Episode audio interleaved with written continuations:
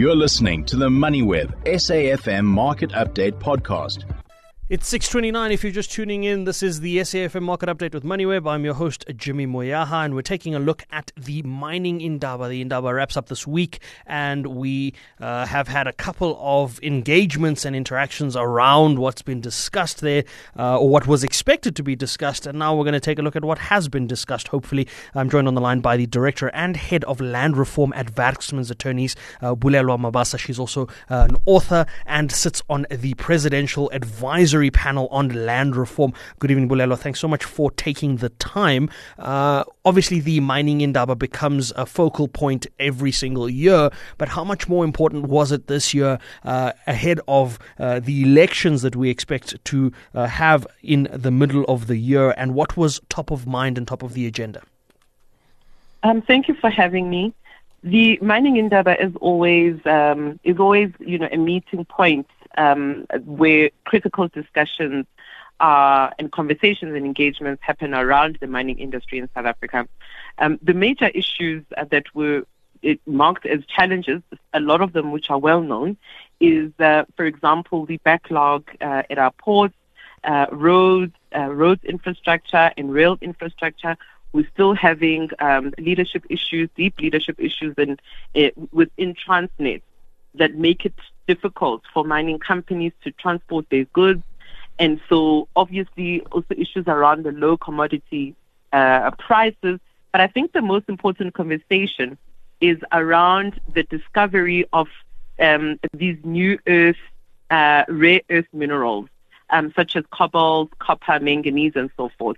The conversation on the table is that Africa, being um, you know, a continent that is well endowed with all of these amazing minerals that, uh, you know, could change the trajectory of the African continent and, uh, and African economies.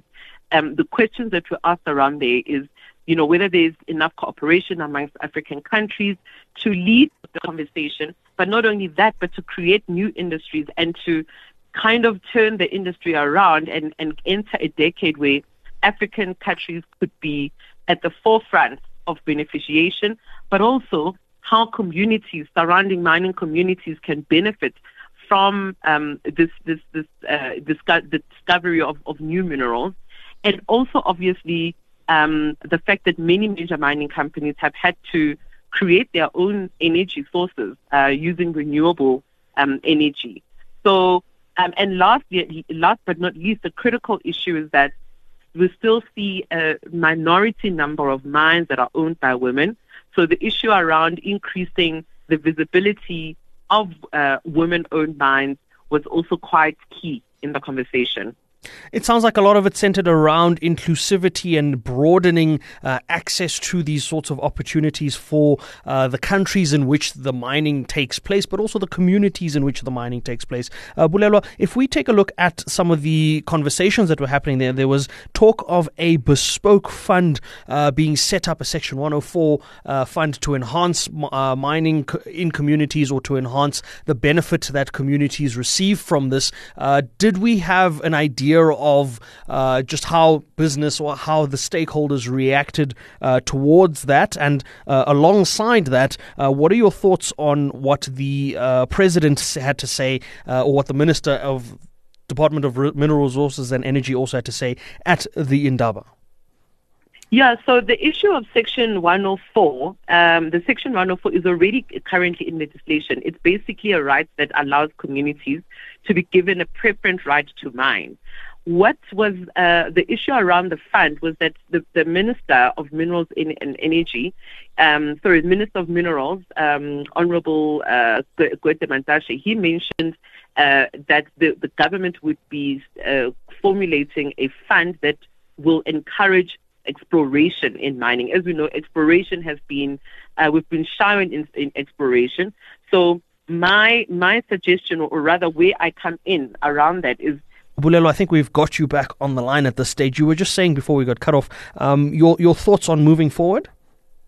Yes, I think moving forward, we already have a legislative mechanism within the minerals legislation, which is Section 104, that encourages um, mining communities to themselves apply for mining rights However, the big takeaway point for me is that in order to make sure that that section um, lives up to its promise, is that government should be intentional about encouraging and supporting mining communities with financial capability studies and, and, and technical and the technical know-how.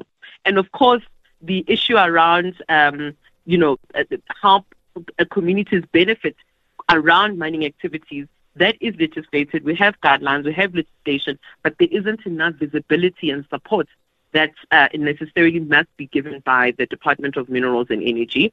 And also, lastly, whilst the, we have this promise of these new critical minerals, um, what's important is that the mining industry can act differently from what has happened in the past and actually take mining communities along with them uh, by pro- making sure that they are properly engaged and making sure that the benefits to the community to the community are engaged meaningfully and purposefully um, with the with the with the mining communities around them.